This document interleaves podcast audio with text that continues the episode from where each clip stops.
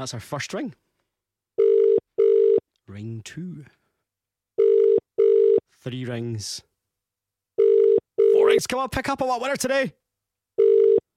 Oh, and that's ring number five, which means it's a rollover tomorrow on cash register. No answer there. So £35,715.86 pence goes back into the pot.